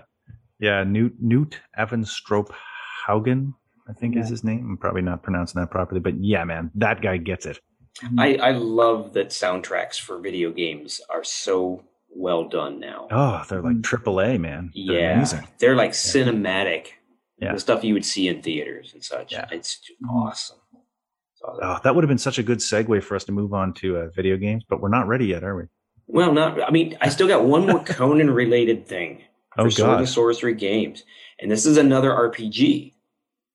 And this comes from I found this. I was looking around, and some people really like this. Um, this comes from the mind of Dave Dave Zeb Cook, and if I recall, he had something to do with some of the early TSR D and D publications. And in the mid 80s, 1980s, uh, TSR came up with a Conan RPG game that apparently was very well done and people really dug it, but D&D was kind of their bread and butter. So it kind of like was pushed to the side and didn't really get a whole lot of attention, but apparently it was really well done. I have a couple of modules from it. Um, but this guy, uh, uh, I guess tried to redo it or TSR or whoever owns TSR well, it wasn't really TSR, it was the Conan properties, mm. Pretty much said, no, no, no, you aren't doing that. Yeah, yeah. So he basically reskinned this old game, and it's called Zephyrs, Z E F R S, which ah, stands yes. for Zeb's Fantasy Role Playing System. Mm-hmm. And it is straight up the 1980s Conan game with a few tweaks and stuff like that. And it is the full on sword and sorcery world that yeah. you would expect. And I've heard good things about that game yes, actually. Yeah, I've been exploring it. I was like, wow, this is really cool. And it reminds me of what I remember seeing uh, when that game was available in print. And it's yeah, it's pretty cool. And you can find it all just on a simple website. It's like uh, I don't know, forty well, some the, odd pages. The um uh, there were there were AD and D modules that uh, had the um, had film uh, uh, stills from the um the from the movies. Movie. Yeah, yeah, are they yeah. different in that game? Uh, they were based on that. Um, I guess they were um, they were an offshoot of those because they used. Was it though? Extra- but was it the same system? Because I. Uh, no, it I, wasn't quite the same system. They used okay. they they kind of adjusted it, and I'm not speaking from a lot of authority here. Uh, they did it for the AD and D system, and yeah. then it caught the Conan on well. Against Darkness was one yes. of them. And then yeah. there was another one, a second one. I think there's actually even Unchained third. or Unchained was yeah, the first one, I think, or Against yeah. Darkness. But yeah, um, and I guess some of the aspects really worked well, and so they kind of came up with their own RPG for the Conan setting. Mm. Um, but then, like I said, it, it just didn't get the attention it needed. Hmm. There's some like shared storyteller elements in those modules. Like I think uh, player characters can insta kill uh, in, uh, human NPCs. Like there, you have like two insta kills or something like that. So like that's you, awesome. It really, yeah. Once again, I, am This, it's been a year since I read those modules. I never played them, but I, I do recall like there was something like that. There was like a mechanic that basically allowed you to push back on the story. So like if yeah. you were like um, tied up, you could say, "All right, I spend my hero point, and now I'm not tied up." And you could kind of right. yeah, yeah. contradict the. Yeah. Well, there was the um, the Mongoose Conan D20 game, mm-hmm. you had fate points that sort okay. of allowed you to do that shared storytelling too. Mm-hmm. I don't know if that's what you're thinking of or if both games did it. Because I didn't play the other one, but I love that element. Yeah. yeah. One I might cool... be mixing them up. so, yeah, I, I, hear you. one of the cool things I remember in those modules was it had the stats for Conan. You know, yeah. his strength, his wisdom. Eighteen zero zero. Right, but he was multi-classed out the wazoo. Yeah. I mean, he was like fighter, ranger, rogue. Well, I guess they called him thieves at that time. Um, something else. I mean, he was yeah. like multi-class to the hilt. Yeah, so which, which is interesting. It's almost like he's a good case for there not being classes at all. You know, mm-hmm. because a guy like that, you gotta you let him be every one except a sorcerer. Well, yeah, and then it was it was also based on his age in the in the game. Yeah. Uh, the younger one, he was much more of the thief than he was the fighter, and then there was another one where he was a little bit older. He was more the fighter than the thief. Yeah, totally. So, so how we're we're getting deep into this recording, aren't we? How long have we been going? Uh, we've been at it for a while. So um, okay. I've kind of you know uh, monopolized some of the board gaming stuff, but if you guys want to talk about yes. some other stuff, I mean, yeah. I'm having um, a great time. So yeah. Well, I there's just a couple of things I almost want to rapid fire mention. Yeah. Um, I That's kind of where sh- I was going to go too. Yeah, yeah. Because uh, again, I, I, I really part of the show is exposure for things, um, mm-hmm. and I, I, I don't know. I, I, want people to check things out. Right. So one of them is uh, Dungeon Crawl Classics from Goodman Games, mm-hmm. who also published Tales from the Magician's Skull.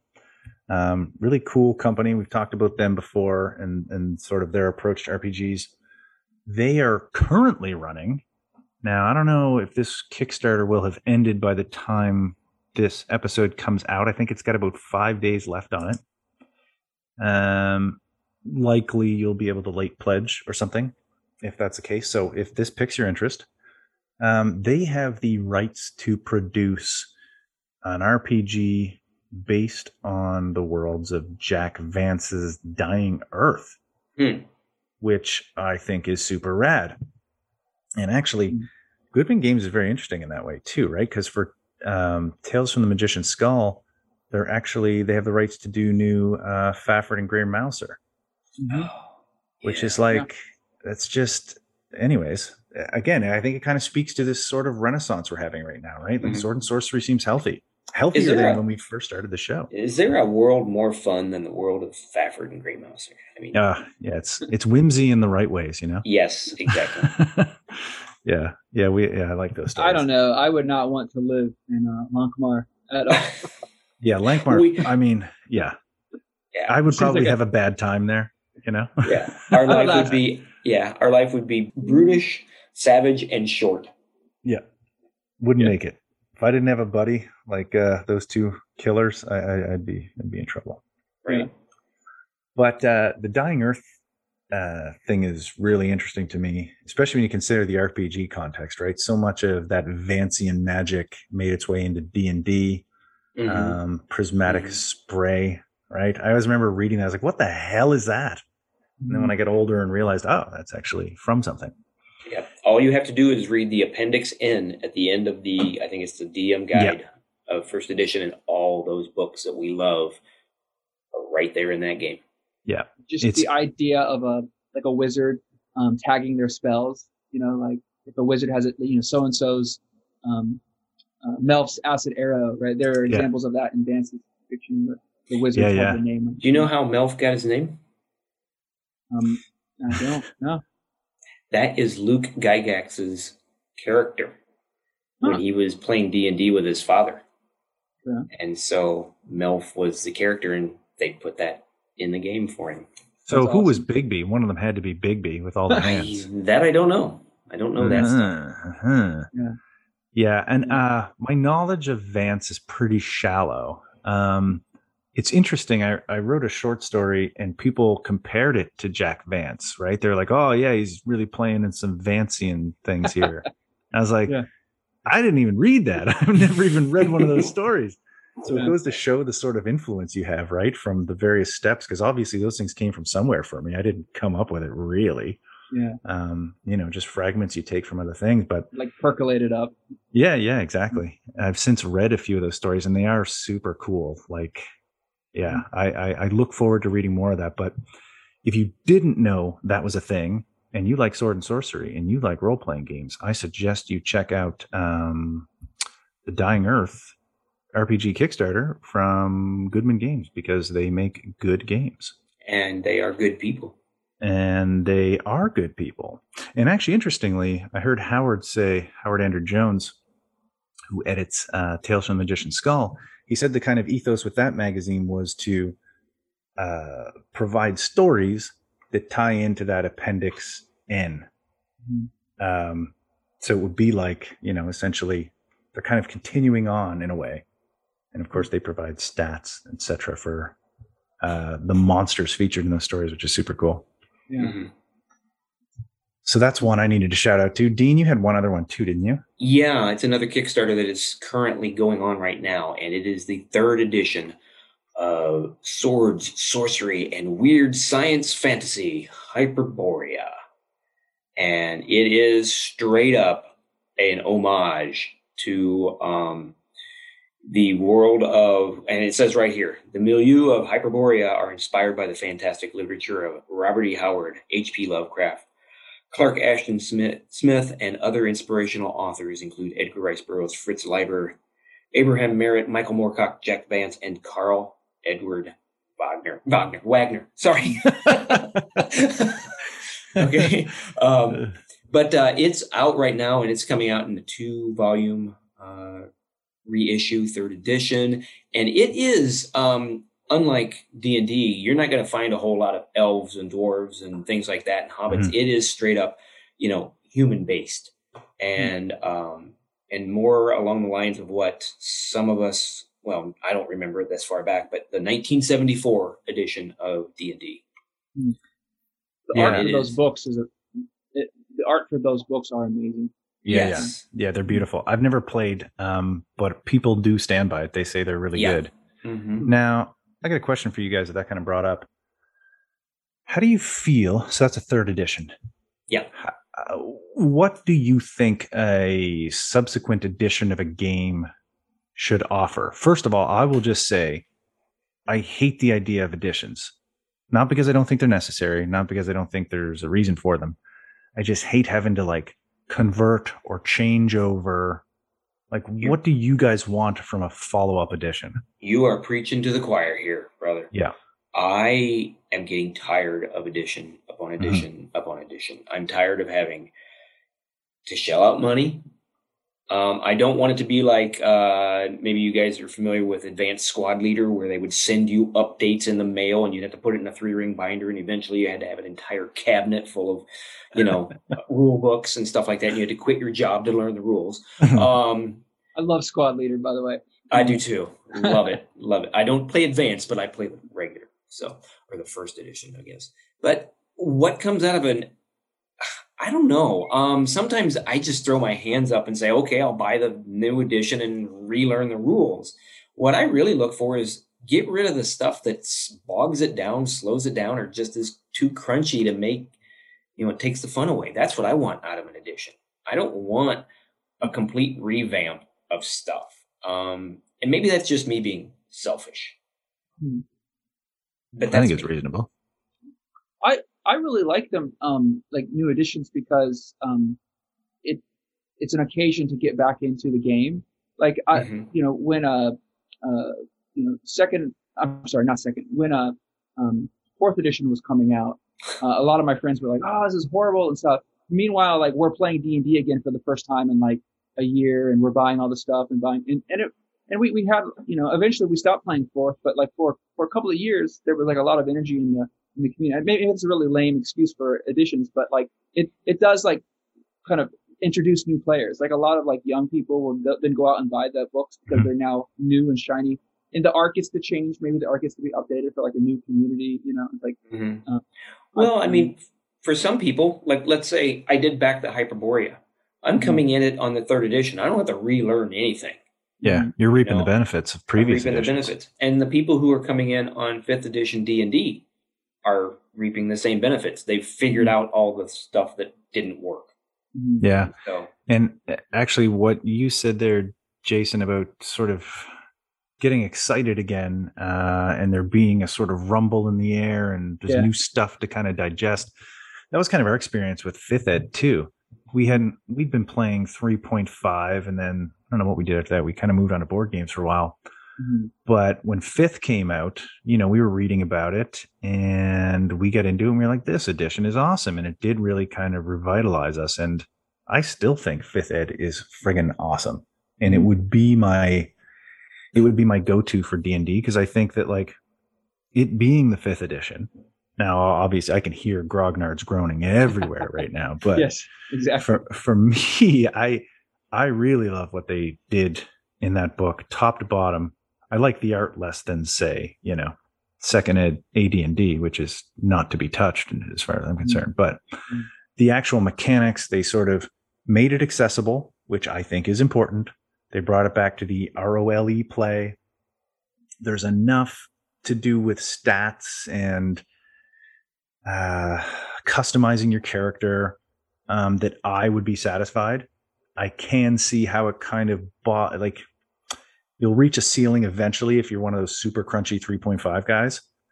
But that's the same feeling my group got. We were like, yeah, D and D, we're back in. Yeah. I have a question. What, why Yeah. aren't there? Um, because I don't care for the new art either. Like I love, for, you know, Advanced Dungeons and Dragons art, like the black and white Ugh, kind of sketchy line art. yeah, like- yeah. I wonder if there's ever been any discussion about doing like a fifth edition player's handbook, you know, with the old art. Like, yeah, yeah. yeah, I think a, a lot of the alienation that people experience, like that they might not give enough credit to the maybe it's the art that's that's, that's making them feel alienated from the new edition. Yeah. But I don't know. It's Yeah. interesting. Uh, it's an interesting question because um, I don't know if you had a chance to read the book, um, "The Eye of the Beholder." It's the art of Dungeons and Dragons, Oh yeah, the, doc, the documentary There's Yes. a docu- there's a documentary. Yeah, it's on Prime. I did Right. watch that. I loved it. and I the signed book up is art, for yes, art and arcana. yeah, art and arcana. You're right, right, right. Yeah, yeah. I've got that too. um, it um, it talks about that that that art was so iconic that it probably had as much to do with you know advancing the game as anything else. Um, and I've met some of those artists at conventions. I'm sure you have too. I mean, if you've been to any of these, like at Gary Con, right? Mhm. You know, Yeah, Darlene was there. Larry Elmore was there. Um, Mhm. You know, these people who are iconic in the old D and D.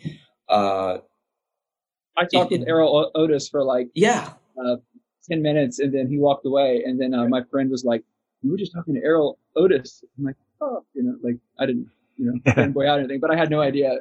Yeah. he didn't like say, "Excuse me, I am Erol Otus." But Yeah, Jason yeah. and I, yeah, Jason and I were talking before you came on. You were uh, shushing your children and shooing them out of the house and drinking or something like that. Um, about the woods how, children. yeah, um, how I used to have a podcast called The Grognards because I've been gaming for quite a while, and we were kind of delving deep into fifth edition D and D, and we started to realize that we really had an affinity for the older version.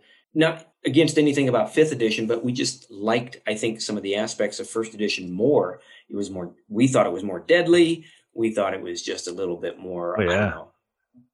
I don't know how to explain it, but we just realized after a while. You're a like, special kind of.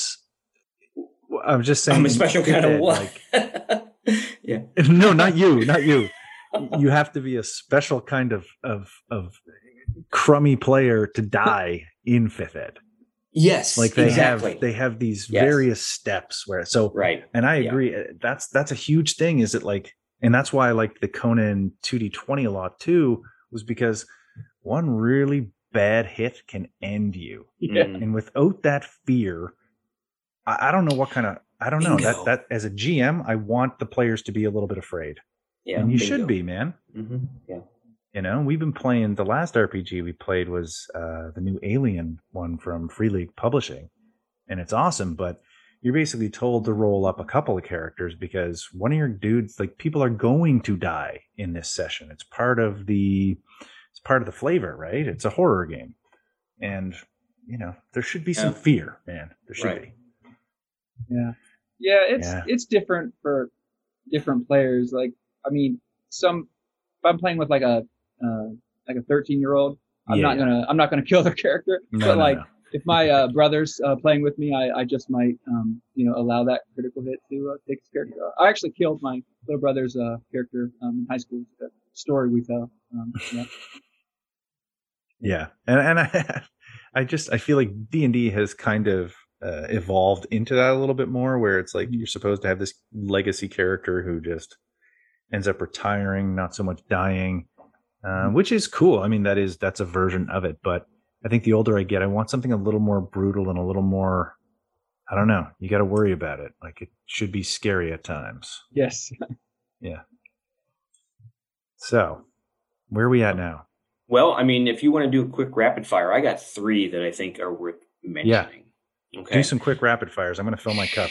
Sure. Um, the first one is I think you guys will uh, probably recognize uh, some of these names here.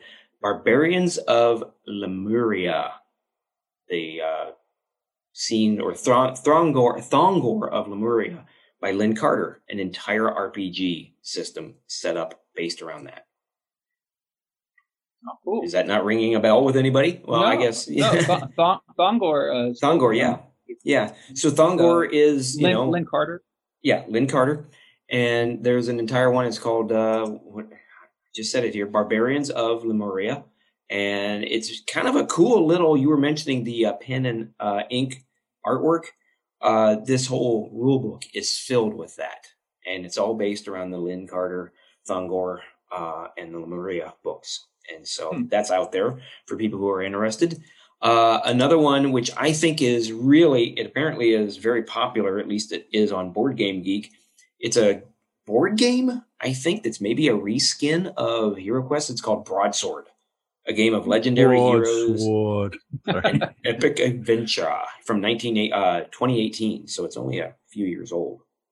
Hmm. And uh, it's supposed to be uh, kind of a uh, RPG light slash board game, cooperative board game. So I get all tingly when people say RPG light. Like, yeah, I love it. Yeah. Now that's a great that's my speed, man.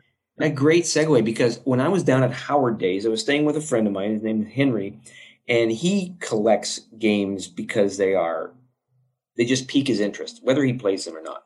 And he also buys rule books just to read.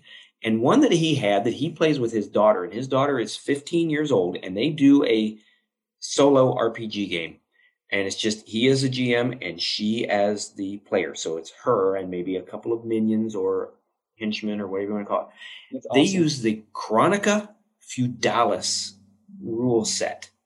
And if you have not read this rule book, it's like maybe 80 pages, if hmm. that. But what it is, it's written as if this monk or it, it, as the author has found these manuscripts and pieced together this diary of a monk in the 12th century England and how they made their life a little bit more entertaining by playing this game in their off hours, you know, after their matins and their mass and all that stuff. And it's really cool. It's very RPG light to give you hmm. that thrill, Matt. And I read the yeah, I read the rules over the weekend. And I'm like, I'm picking this one up at Gen Con because I think it could be uh, a really interesting way to uh, play an RPG when you don't want to get really into the thick of creating, you know, an entire adventure in D and D or something like that. Hmm. So it's called yeah. Chronica Feudalis, and I cannot find for the life of me who publishes it, but it's by Jeremy Keller, and okay. apparently he's a medievalist. Who's not? Come on. exactly. Yeah. Well, he's renowned, according to this, a renowned medievalist and RPG scholar, Jeremy. Keller. RPG scholar. Oh, wow. Jeez, Jason, that's nerdier than you. Sounds like Jon Peterson from the uh, uh, uh, Playing at the World book. I, yeah, I was yeah. on a, I was on a, um, I'm, I'm name dropping right now, but I was on a panel with uh, Jon Peterson at, at Gary Con. Oh, nice. We were, you really? We yeah, we talked about um, Appendix N can was, I um, ask you what year was Gen Con or Gary Con that you were at? It was uh, a couple years ago. Um, that would be, uh, I think it was 2019. It was the last one. Um, it was really, really cold in uh, Lake Geneva. It was like yeah. extremely cold. James right. Lowder was on it. He's the former uh, TSR um, fiction editor. Um, and then uh, Jon Peterson. Um, we we basically talked about the the wow. in. Yeah. I actually listened to you. I was oh. there. Oh, oh really? yeah. yeah. It was a small it was a, world. Mm-hmm. It, was, it, was, a great. I, that was like such an amazing uh, convention. I, I really loved Gary Con. Where is Gary Con? It is in um, Lake Geneva, Wisconsin. Mm-hmm. Yeah, and the, the, home of Gen Con, the home of Gary Gygax, the home of it's, everything. It's held at a resort that was a former um, Playboy. Uh, what is it? Like a it was the Playboy Mansion. Yeah, yeah, yeah. Um, Damn. yeah, it's, it's that's really, some contrast. Yeah, it's very awkward. It's like the the nerds, the the the D and D nerds are hanging out in this place they probably never would have found themselves in. Yeah. yeah, yeah, yeah, exactly. Yeah, one of the original Gen Cons was at this Playboy Mansion, and uh, it was the only place available because Gen Con had grown so much, and so they moved to the. It's called the what is it? Uh, Grand Geneva Lodge now, I think, but at one time the Grand Geneva, yeah, yeah, the yeah. Grand Geneva. But we're getting off into the weeds on that. So sorry, I was Sorry. I was uh, going down no, memory lane for. That. No, that's yeah. funny. That's that's in, those those are interesting tidbits. I like those. Mm-hmm. Um, that's all I've got for the rapid fire stuff. yeah, uh, there was something I was going to add there, and I don't remember what it was. That's all right. That's all right. Um, so we've got, um, I mean, we can briefly. So again, we usually bring this all back to sword and sorcery, but I'm increasingly less worried about. Uh, sorry, cat fight, um, literal cat fight. um, yeah, I, I, mean, just to look at video games very briefly, um, I've been playing Conan Exiles, a game we talk about on this show all the time. But I picked up the um, Isle of Siptah expansion and started bombing around in there. Um, and it seems it's pretty cool. Like there's um, for those familiar, I mean, this is a survival game. You're going to be breaking rocks and cutting down trees. It's actually kind of anti sword and sorcery, as weird as it is, because you're spending time building your house. You know, you're storing up these things. You're collecting all this. You're you're organizing. It's just it's not a man of action game. Um, but that's what I find so interesting about sort of licensing and and in playing with mediums. Mm-hmm. Conan can be a survival game. That's interesting, set in that world. It doesn't reflect the story arcs, but the world itself lends itself to that. And I, I don't I don't have any issue with that. Like, sure, a better Conan game would probably be, you know, a single player, third person, action adventure, heavy combat game. But this is cool too. Mm-hmm and um, yeah, it's it's kind of getting maybe a little farther away from what Howard's doing. I haven't explored this isle too much, but there's this cool element where instead of a sandstorm, you've got this like maelstrom or a tempest or something. Essentially, it's a storm. But what it does is once you're in it, it essentially lightning bolts down these um, creatures these outer dark monstrosities, I assume. Um, and they'll like kick your ass if you're not ready for it. But I was like, oh, cool. Something just popped out to fight. Went over to it and it just slayed me. Um, but it, it does seem to be, it seems to be a cool expansion. Um, the thing I love a lot about that game is a juxtaposition of like natural beauty and bloodshed. I'm a big fan of that idea, you know? like, sword and sorcery uh, does uh, violence beautifully. Yeah, like, yeah. Like like turns violence into. Uh, that, that sounds creepy, but like if you no, it does. I read, agree. If, if, you read Howard, like there's a story he wrote, um, Worms of the Earth. Uh, I'm not sorry, not Worms of the Earth. Um, the Valley of the Worm. We, we already talked about. Oh yeah. The Valley of the the, the the Worm. It's this um, Steve um, Allison story, and yeah. it's there's this uh, description of a medieval battle, like it's poetry, but it's terrifying. It's, it talks yeah, about like the, the anyhow. Um, I think no, I, I, think felt, the idea felt... of beauty and, and, and violence is very much a combined is very much a sword and sorcery thing. Yeah, I think. Um, well, actually, uh, what's the other one? Uh, Children of the. But that Night? is not an endorsement of violence. I'm not a violent person. Don't worry about it. We're not. The, yeah. I had my five year old playing Mortal Kombat today, and I was like, "That's not shouldn't allow that. Yeah, like he, he, understands the difference. I think. Anyways, whatever. but is that um that reminds me too of uh Children of the Night, which is also it's like that is a savagely violent tale. But again, mm. I don't know. Howard's a he can just spin it in such a way that you're like, mm-hmm. ah, mm-hmm. oh, that's rad. And I think actually Seth Lindberg uh, I don't know if I got his name right. I think he has a column he publishes on the Black Gate about that very topic, the idea of beauty and sword and sorcery. Yeah. yeah. So I guess I guess we're not far off. Mm-hmm. So I would say that's cool for Conan Exiles. I'm enjoying it. Um, it, there's something weirdly therapeutic about breaking rocks, storing them, building stuff, organizing a house. It's the again, it's kind of anti sword and sorcery, but I guess that's part of the reason I have never picked up that game. I'm I'm not much into the builder games. Yeah, it's a time sink, but yeah, the the thing is too. Yes, it's a builder game, but then you have the times where like, all right, you've got yourself geared up. You got a sword and a shield. You got a torch.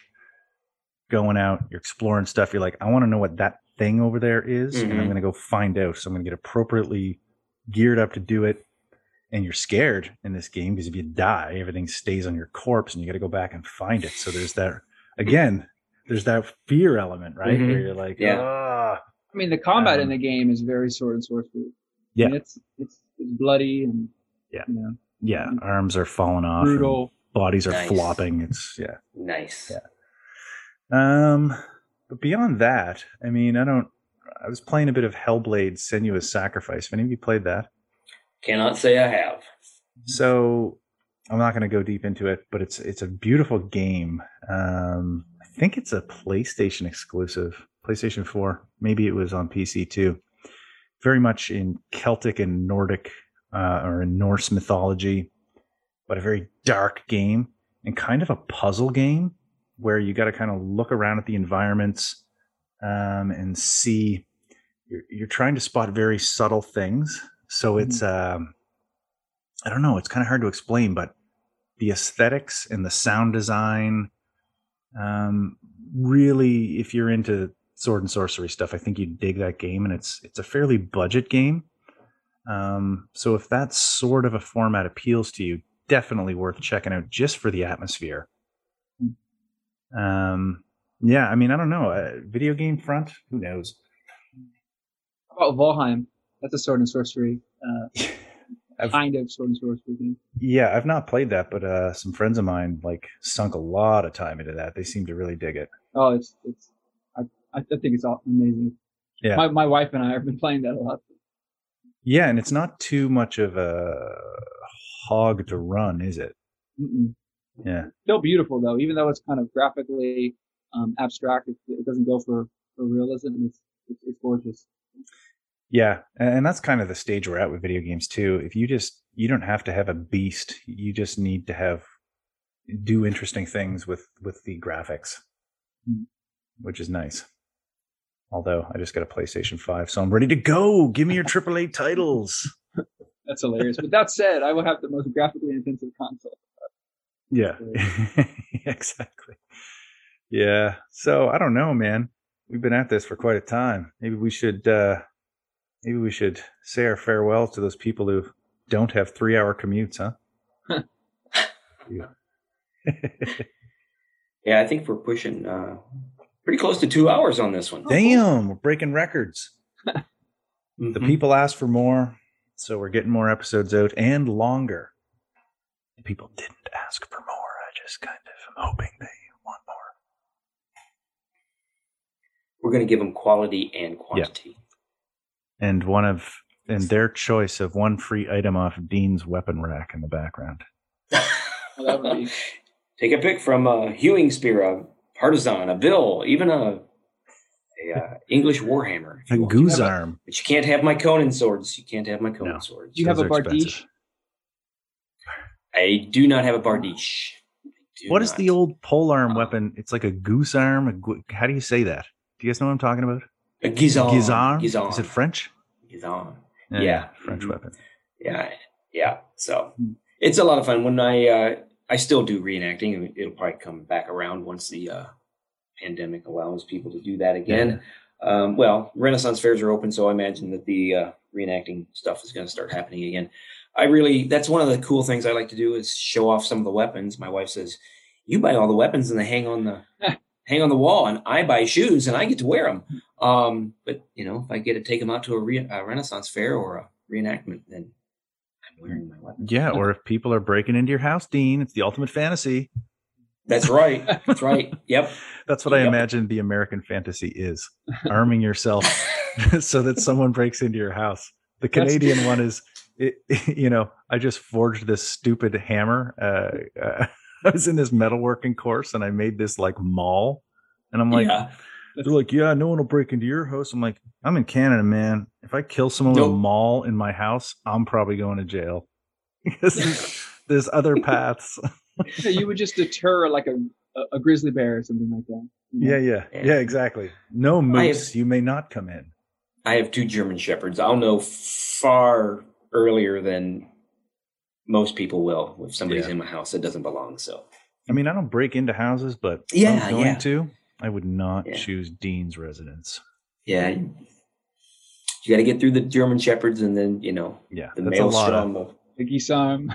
yeah, yeah, the Gisam. A lot Although, of friction, a lot of friction to get in there. Those weapons are not very suitable for a two-story house with a staircase. exactly. All right. Well, gentlemen. Yeah, go ahead. I was going to say, my swords are sharp. No. I'm giving you your segue. do they always remain sharp? That's our that's our double unnecessary descriptor. Yes, they remain sharp unless I okay. use them. Uh, wait a second. Are your Conan swords actually sharpened? Yes, they are. You did sharpen them. Mm, I had that option. You had the to, option, yeah. Yes.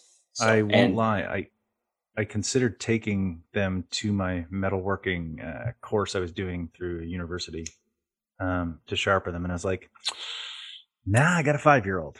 Mm-hmm. Yeah, he can play with the hammer. Raise them right, and they won't hurt themselves." Well, exactly. I mean, teaching the difference. Mm-hmm. And on that note, on that note, on that note, uh, I want to thank uh, Jason for joining us. Thank you. Um, yeah, I mean, glad to have you. You will be back. Um, I mean, if you're willing. oh, absolutely. Yeah. Yeah, yeah. Um, and Dean for uh, your co-hosting duties. We're having a good time here. Mm-hmm. Um, we hope to get out more regular content. I think we have a special guest lined up for perhaps the next episode. I'm quite excited about. I won't say anything in case that falls through. Um, in the meantime, may your swords always remain sharp.